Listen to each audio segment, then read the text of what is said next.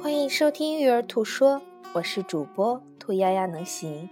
今天为大家带来的是成功的家庭会议要做的事情：一、记住长远的目标，给孩子传递有价值的生活技能；二、将议程粘贴出来，以便家庭成员在开会前写下他们所关心的事项或解决的问题；三。以表达感恩、致谢来开始会议，设定彼此积极正面的沟通气氛。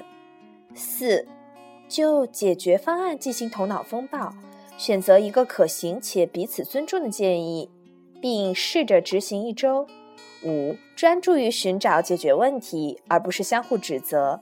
六、把本周接下来的家庭娱乐活动记在日历上，包括所有的运动。七。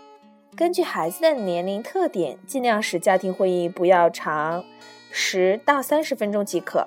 最后以家庭小游戏或分享小甜点的方式结束会议。感谢你的收听。